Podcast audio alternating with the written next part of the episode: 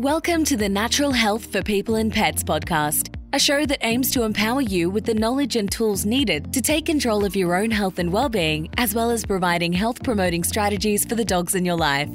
The world of health and nutrition can be overwhelming. So, what better way to understand what works and what doesn't, what's evidence based and what's not, than to hear it from someone in the know? So, please welcome your host of the show, accredited naturopath and nutritionist, Narelle Cook. Hi, everyone. Just before we kick off this episode, something happened in the raw feeding world, which warrants a little further explanation just because of the severity that it had. So, what I'm going to do is hand you over to Narelle so she can talk to you about it because it is sort of a caveat before we kick the show off because we talked about this subject in the show. And Narelle, being as responsible as she is, thought that, as I said, warrants further explanation. It just so happened we recorded the podcast that you're about to hear before this event happened. So, what happened in Victoria, in Australia, at this stage, 10 dogs have died and about 50 are sick. The reason for that is that they ate raw food, allegedly, from a knackery. The cause of the deaths was liver toxicity, and they still don't know what it was exactly in the food that's causing the deaths and the liver toxicity. So it's still a watch this space. But I guess what I want to highlight in relation to this around raw food feeding is that the regulations and the standards around pet food that comes out of knackeries is really poor. And it does vary from state to state. I don't actually know like the detailed ins and outs of the requirements for knackeries, but I do know that the animal welfare requirements can vary from state to state in terms of what the knackeries need to sort of adhere to and apply to. But this is where it becomes really important to know where the food is coming from that you're feeding your dog. Knackeries are really poorly regulated and the quality of the food is what's not acceptable for human consumption market. Whereas an abattoir their standards are much higher because anything produced in, in, an abattoir is going to human consumption. So that's mm. the difference between knackeries and abattoirs in Australia, anyway. So when it comes to products like what we feed our dogs, the big dog raw food, big dog only source their meat from abattoirs. So everything they source is for human consumption. So the regulations and the standards around that food, you know, are significantly higher. So they're not associated in any way with what's been happening with the dogs that have been getting sick. I'm sure they put up a mission statement over that on their website that people can go check out. Yeah, they've put statements out on all their social media channels around mm. that, that it doesn't affect their produce at all because they use the highest quality produce for our dogs, which is how it should be. What happens in any industry across the world is that you always have people who raise the ceilings and aspire to all the recommended standards that are put out for safety regulations, et cetera, et cetera. But you always get these outliers that do things cheaply or do things on the short. And again, I'm saying allegedly because the cause of what happened with these pets hasn't actually been outlined yet. But where there's smoke, there's fire sometimes. So we just have to be careful with this. But as I'm saying, the outliers in the industry, the ones who cut corners, the ones who do things cheaply, the ones who rush their product out to market and don't go through all the extraordinary checks and balances like companies like Big Dog and other very ethical companies out there who are doing a great thing, they bring the standard down and that's where the focus goes. And it shouldn't. It should be on, well, you're not doing it right doesn't mean all these other great companies aren't doing it right. Yeah, and just before we wrap it up, whether you're feeding kibble or whether you're feeding raw, there is a spectrum of quality. So if you're choosing, and you get what you pay for, so if you are choosing a poorer quality product, then I guess that comes with risks. Mm. Well, without further much, let's kick off to the episode. Yep, let's do it. Welcome back to Natural Health for People and Pets. I'm co host of the show, Glenn Cook, and I'm joined by the host of the show, Narelle Cook. Hi, everyone back again for another episode. I know. Before we get any further into it, let's talk about our wonderful sponsor, Big Dog Pet Foods. Big Dog Pet Foods. We love Big Dog Pet Foods. Our dogs love Big Dog Pet Food raw patties. For those who aren't familiar with Big Dog, they're an Australian owned company. They use mm. 100% human grade ingredients, which is so important. Like, if people understood the crap that goes into most processed dog foods, like your kibbles and things like that. It's very low grade foods that go into it. Like it's like the point where they're almost, well, it's just disgusting. To be honest, there are companies out there that are getting better. Mm. But the great thing about Big Dog Pet Food is that they're very transparent about what they're using. Mm. They're using very fresh quality foods and they're product testing and quality testing on a regular basis. Absolutely. Like their policies and procedures and everything they've got in place to ensure like the highest quality food for your dog mm. is just amazing. And the thing is, like a lot of the other companies are starting to lift their game because of the increased awareness now from consumers mm. wanting something better for their pets. But Big Dog have been in the raw food feeding game for like 20 years now. So Yeah. they've always held their product to the highest standard. So it's not just a new, oh, we've got to like please the people now that they know better. They're just looking at raising the ceiling from the get go and Yep. getting better and better with it. Yep. Hmm. If you've never jumped onto the website, there's some amazing resources there, including some articles by Moi in their resources tab. And you've been on Pooches at Play with Lara. Yes, so that was really exciting. And what's the Um, dude's name? I keep forgetting. Morgan. Morgan. Yeah. Lara and Morgan. Yep. How can I forget another handsome bald man before? Yeah. Um, I'm sure he'll love to hear that. Jump onto the Big Dog website, bigdogpetfoods.com. Jump onto their Instagram and Facebook pages. There's always, I don't know how their marketing department put out so many socials every day. I'm just envious. A Uh, big dog. Yeah, every day I see something popping up. That's from your wonderful friend there. Jean. Jean. Yep, love you, Jean.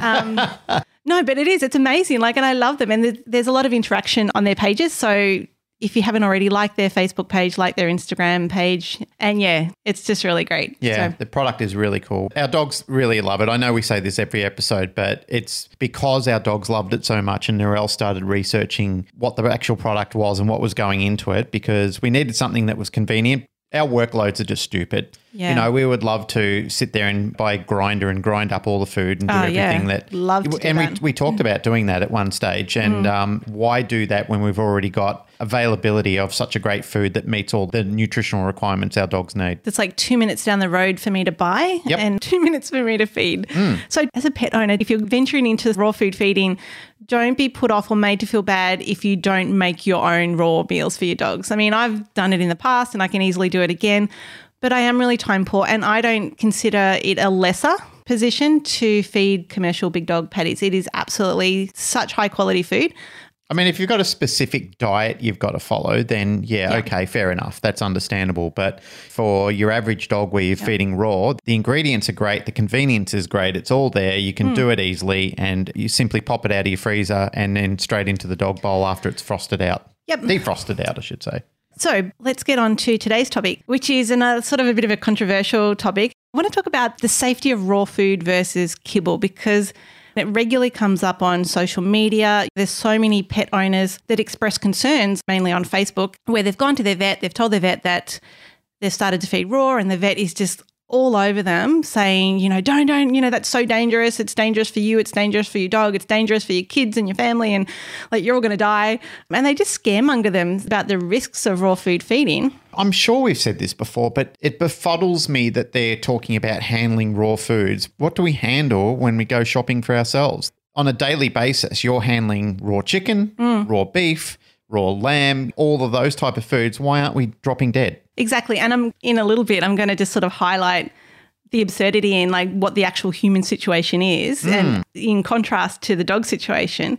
So yeah, we'll get to that in a little bit more detail. But one of the main reasons we're told to feed our dogs like these heavily processed, chemically treated, chemically preserved foods over fresh meat-based products is because the claim is that they are safer from a microbial contamination point of view for both our dogs and us. But while the rendering and the extrusion processes, I mean, they do help to kill bacteria and preserve foods, mm-hmm. but processing absolutely does not guarantee safety. Like, that is such a huge misconception.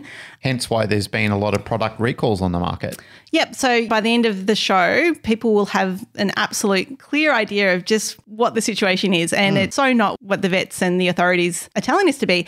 I should say not all vets and not all authorities. No. So we've got to be fair because there are, you know, some great vets out there as well who are giving hmm. some really balanced advice as well. Yeah, that's true. Let's not generalize. Yes. Yeah. When kibble's made, they a lot of the time, not always, but a lot of the companies, you know, they do use the absolute poorest quality, low grade ingredients, such as what's called or referred to as the four Ds dead, dying, diseased, and disabled, which means they could be scraping roadkill up and putting it in kibble or So we're not saying they are, we're just saying they could be. they could be. It's known to happen in some kibbles in some places. Well, So- the the old product standard for or what the used to be called in the industry was fallen meat. Yeah. So Okay. it's an animal that's died in a paddock and it's been, you know, like it may have just died, but still it's just fell over in the paddock and it's been thrown on the back of a ute and driven out to the cannery. Yeah, rather than like going through the formal slaughtering process. Right. Things like that.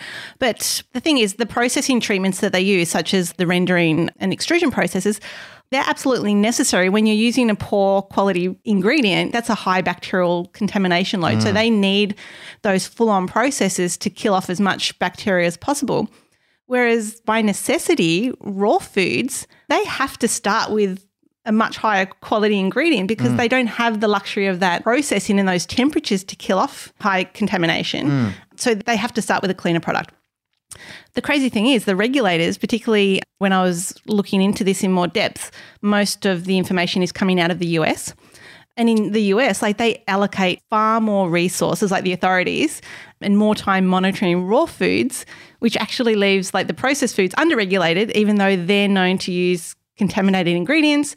And they've been linked to so many outbreaks, like resulting not just in illness and death to tens and thousands of pets, but also like human illness. But you know, no one's watching them. The whole focus is on raw foods and um, just trying to pick up anything that they can sort of blame them for. And I've no doubt that there's like a lot of politics behind this war on raw, as I read it put somewhere, which I really liked. The war on raw. Yeah. Okay. Um, wow. Yeah. So I really like that. So I'm using that now. But for authorities like the FDA to continually state that, quote, raw pet food diets can be dangerous to you and your pet and to discourage its use, like it just doesn't make any sense. And, you know, as you mentioned at the beginning of the show, especially when we compare it to the human situation. So if we look at the, the human food situation and the associated health risks, like in Australia, food poisoning affects they stayed around 4 million people each year. Mm-hmm. But in the US, like there was a 2015 report that stated that 48 million Americans suffer from a foodborne illness each year and 3,000 die from it. Wow. That's crazy. And, you know, the main reason for that that was outlined in the report is, you know, people aren't cooking their food properly, people aren't storing their food at the correct temperatures, they've got poor hygiene when they're handling food, there's cross contamination with food prep. And the top culprits are actually fresh fruit and vegetables. So, particularly things like tomato and zucchini, like sprouts are notorious for contamination, leafy greens, and some fruits. But, you know, no government is calling for a ban on fresh fruit and veggies in favor of highly processed or canned versions, even though like millions of people are getting sick and thousands of people are dying each year from fruit and veg. Wow. That's just crazy. Even closer to home in New South Wales, just last year, a 2020 report by the New South Wales Food Authority stated that nearly 26% of raw chicken samples that were taken from supermarket shelves, so intended for human consumption, tested positive for salmonella, mm-hmm. and 90% tested positive for Campylobacter. So that's just another food poisoning bacteria. And then the report went on to state that there's been an increase in number of food poisonings due to supermarket eggs. But again, their advice wasn't to ban chicken and eggs, but rather, and I quote from the report, for consumers to be more careful with food preparation and storage. Mm-hmm. And yet, you know, there's this, oh, I don't even know. I'm Stigma. well, I just get so riled up by it. So the issue isn't the raw food, it's about poor education Yep. and in a lot of instances, just poor common sense. I know I'm repeating myself from earlier before, but it just befuddles me how the talk about raw pets and yet we're handling raw food ourselves. It, like, it just befuddles me. Yeah. I just don't get it. It makes no sense. It makes no sense. When I've had these discussions with people before, and they kind of look at you like you're an idiot. Mm. And I'm thinking, really? I'm the idiot? like when you go home and you're doing a barbecue, are you handling raw meat and then washing your hands afterwards while Mm. you put them on the barbecue? Or are you just like handling raw meat and sticking your fingers straight in your mouth? I know. I know I'm ranting myself, but where you get It's- riled up yeah, about it, it- it's it does. Like you read things on the internet and you just think, what pill are you on? Yeah. So bringing it back to pets, there's one paper I was reading that summarized the US pet food recalls like that the FDA had sort of published between 2007 and 2018. And of those, because the topic is raw versus kibble, kibble and canned pet foods combined accounted for more than 93% of all pet food recalls, mm-hmm. Whereas raw pet food accounted for less than 0.5%. And dehydrated and freeze dried pet foods was even less again. So it was like 0.03 or you know percent. So just minuscule. And salmonella contamination is actually the number one reason for kibble recalls in the US. Right. So everyone's bagging raw, but salmonella in kibble is the main reason for recalls. And between 2012 and 2019, 68,000 tonnes of dry food was recalled for containing pathogenic bacteria, whereas during that same time, only 900 tonnes of raw food was recalled. We're not saying there aren't risks to raw food, There's risk to everything. but 900 tonnes versus 68,000 mm. tonnes, I mean, that sort of puts it into perspective. And since 2007, 134 people roughly have been known to have contracted salmonella from dry pet food. And over half of these are children less than two years of age, which is scary. So, despite this risk to toddlers, when do you ever hear warnings about kibble from your vet or the authorities? Hmm. And in comparison to that, from what I could gather, less than 10 adults have become sick due to a raw food product. And I couldn't see any instances of children getting sick from a raw food product. And to be honest, if we didn't have the internet these days, we probably wouldn't know a lot of this because the marketing hmm. spin doctors would have covered it up by now. I mean, even to avoid a product's brand not being damaged, they spin it mm. away from it straight away. So they're distracting you and saying, oh, look at this pretty color in the corner instead. Yeah, look at this raw food that's had one. We've, we've rebranded it and put a, a different color on the packet. So now it's it's completely different and it's all good. But look, to be honest, if it does help the companies raise their bar and raise their mm. ceilings, that's a good thing. There's a really interesting case that involved raw pet food, like human illness caused by raw pet food. And it was in the UK, and there was an E. coli outbreak involving a particularly virulent strain of E. coli, which is called the Shiga toxin producing E. coli. Mm-hmm. And they'd linked this particular strain to some raw pet food, and I think it was the tripe in particular. So, four adults got infected, and one person actually died because they developed a kidney complication from it.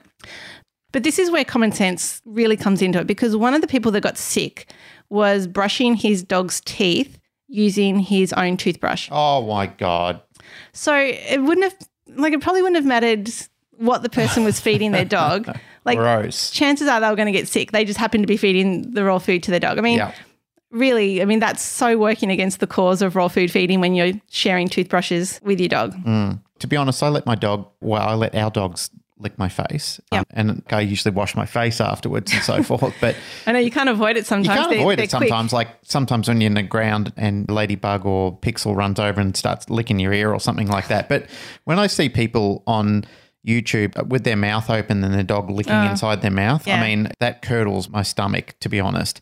Just jumping back onto this topic again, where people are talking about the raw pet food thing. Like people have said to me before, it's irresponsible for me to talk about it, influencing other people to, to allow this raw feeding phenomenon to take place without their discussing the risk behind it.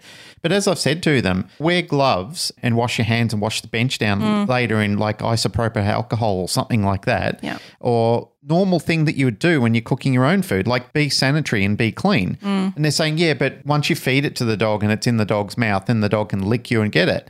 And I said, if you watch your dogs carefully as we do, and we, you know, as trainers or owners and so forth, dogs go out and eat animal shit off the ground. Like mm. they lick bird poo and they eat possum poos. And, you know, like our dogs are notorious for doing things like that. How are you going to stop that from happening when you're not supervising your dog's activity all the time and you don't know what sort of bacteria is floating around in your dog's mouth? These sort of things are going to happen. We've sort of got into a silly area, but Don't quote me on this, but I'm sure I heard or read somewhere recently that dogs have a lot of antimicrobial com- and antibacterial compounds in their saliva. I've heard that too. And whatever it was I heard said that you're more likely to get manky bacteria from kissing your partner than from like your dog sticking his tongue in your mouth accidentally. I have heard, I'd like to confirm it if there's mm. anybody out there who actually knows, but I've heard that you are 10 times more likely to get an infection in your bloodstream from being bitten by a human than you are by a dog. Mm, that's interesting. Hmm. Yes, if anyone knows. If let- anyone knows, let us know. But it could be an urban myth. I'm not entirely sure. Yeah. So I just want to finish up on that UK E. coli outbreak. Mm. So a review of more than 2,000 Shiga toxin producing E. coli cases between 2013 and 2017 found that handling raw pet food was reported in 12 patients, so 0.6% of all cases. And only nine of those 12 were infected with the actual human pathogenic strain of E. coli, so that's 0.5%. So my point is 99.5% of human contamination with this virulent strain of E. coli came from sources other than the raw pet food. But all the focus is on whenever one case happens with raw pet food, that's the headlines. Whereas, what about the other 99% of cases that are happening that aren't due to raw pet food, you know, due to human contaminated food or wherever they're picking it up from the environment? Exactly. So it's very, what's the word, myopic? Yeah, myopic. And a research group from the University of Helsinki called Dog Risk. And if you haven't checked out their website, do. There's lots of amazing research coming out from them about um, raw food diets and just more natural approaches to dog health and nutrition. So they surveyed 16, just under 16,500 households from 81 countries around the world, and the household owners had to fill out a survey. And only 24 households suspected contamination from pet food, and only three of those were able to actually match the pathogen in the meat fed to the dog as the same pathogen that infected the human, and all of them were E. coli. So, again, 99.6% of households surveyed that feed their dogs like raw food on a daily basis like didn't report any illnesses or issues in terms of transmission or getting sick. Mm. So again the focus is so skewed to the minority of cases when in most instances not really an issue. And again, you know, there's always that talk about shedding of pathogenic bacteria in feces. And there was a study that assessed the levels of pathogenic bacteria in the feces of dogs fed a raw meat based diet compared to dogs fed a kibble based diet because, you know, the assumption is that the raw fed dogs are going to have much more like pathogenic bacteria in their poo than the kibble based dogs. And while, like in this particular case, some bacteria were more frequently detected in the feces of the dogs fed the raw food, but the difference wasn't statistically significant. So, again, it's so easy to take that information and make it sound like something it's not. But mm. from like a scientific point of view, you can't say there's any difference in it. And then when they actually assessed the species of Campylobacter that came out in the raw food group, you know, it's like the E. coli case, like there were no typical human pathogenic species identified. So just because something's present, it doesn't automatically mean it's a problem. Mm. So with E. coli, you can have hugely virulent strains of E. coli and you can have like just commensal, like on our body every day sort of E. coli that's not causing any problems. Mm-hmm. With Campylobacter, there's again more virulent and less virulent strains. So, you know, pet owners, like they're constantly bombarded with information on the dangers of raw pet foods, but you just don't hear of the dangers of kibble, despite the number of published recalls and outbreaks linked exclusively to kibble, including the largest pet recall in industry history, which isn't a bacterial one, but that's that melamine recall back in 2007, where like nearly 50,000 dogs got sick, nearly 15,000 from memory died. I mean, I know that doesn't affect humans, but we're not physically getting sick, but it affects humans in terms of, you know, no one wants their dog dying of chemical contamination of the food they're feeding them. Yeah. And it's just incomprehensible that that was ever allowed to happen. Yeah, and look, it probably is still going on to some extent. We just don't know about it. Mm.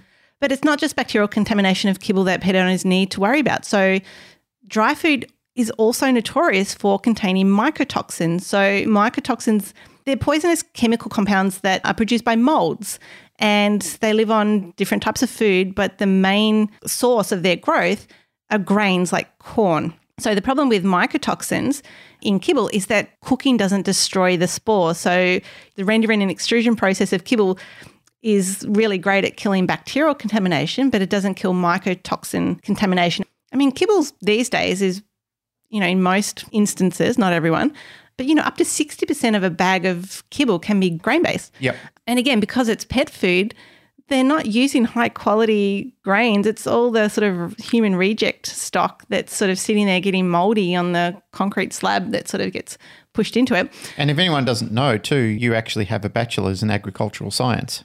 I do. That was That was your first job. 25 years ago. Mm. Yeah. And, and you used to study molds and spores and yep. I loved fungi. yeah. I was a plant pathologist for 10 years, so hmm. Right up my alley. But, you know, studies shown, you know, 100% of dry foods tested came back positive for mycotoxins. You know, even long term exposure to low levels in pet foods has been shown to cause health problems in dogs, particularly relating to the liver, but even cancers being associated with mycotoxin intake. And the main thing with mycotoxins, like the main one we have to worry about, is called aflatoxin. And it's actually known or deemed to be one of the most carcinogenic substances known to man. Wow. So, I mean, this is What is it again? Say it again. aflatoxin. So aflatoxin is a type of mycotoxin, which is a type of mold that you find a lot on grains. Right. So even though that like the presence of mycotoxins in kibble, like it's not likely to affect pet owners like the bacterial salmonella contamination unless people are sticking their head in the bag or they're, you know, eating it themselves or licking their fingers after playing with it. But there there have been lots of documented deaths in dogs due to consuming food contaminated with mycotoxins. And they say that mycotoxins pose one of the most serious health threats to our pets today. So that's no good. Another health concern from kibble, and this one affects humans too, is storage mites. It might sound really sort of benign. Well, storage mites, big deal. But they're an actually a source of potential allergens in dogs. So they're known to contribute to atopic dermatitis mm-hmm. in dogs, which is just like an eczema for dogs. And again, lots of studies have shown that, you know, when they test products, you know, the majority come back positive for mites. One tested commercial dog foods in Australia.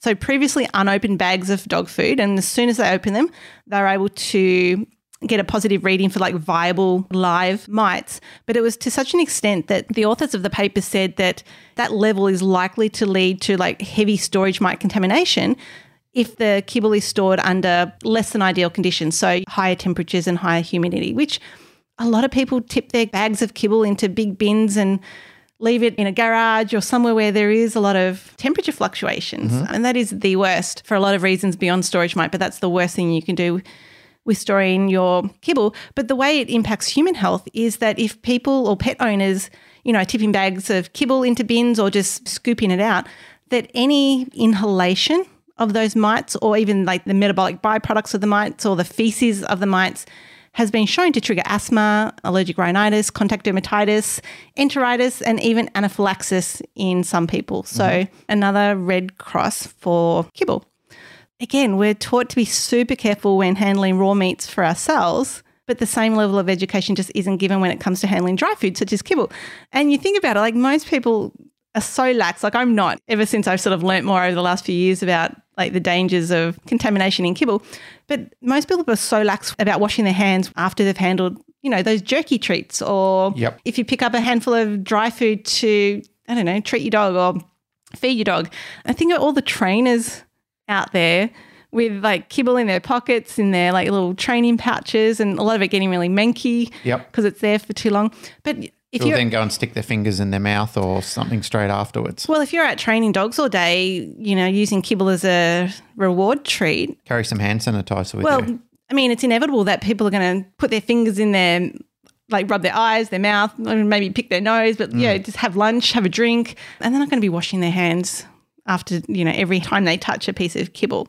But, you know, the evidence shows that kibble is highly contaminated in many instances with salmonella. Mm-hmm. So if you're a trainer and you feel like you're getting sick more often than the average person, maybe think about kibble as a potential source and needing to wash your hands a little bit more. Or, you know, the jerky type, I'm always, when I'm moving our dogs around, I always like break off a bit of jerky treat to give them. Every time I do now, as soon as I come back inside, I wash my hands. Mm-hmm. It's good habits. And, you know, young kids can easily pick up a handful of dry food from the dog's bowl, and things like that. So, Yep. it's just, again, coming back to common sense. But because people aren't aware of the risks of kibble, I guess it's not. Well, you kind of think, oh, it's cooked. It's all Yeah. done and dusted. There's nothing more to worry about. That's right. And so people do have a meal and lick their fingers after like handling dog food, mm. dry dog food. So I guess to sort of bring things to a close, I'm not dismissing the risks of raw food feeding.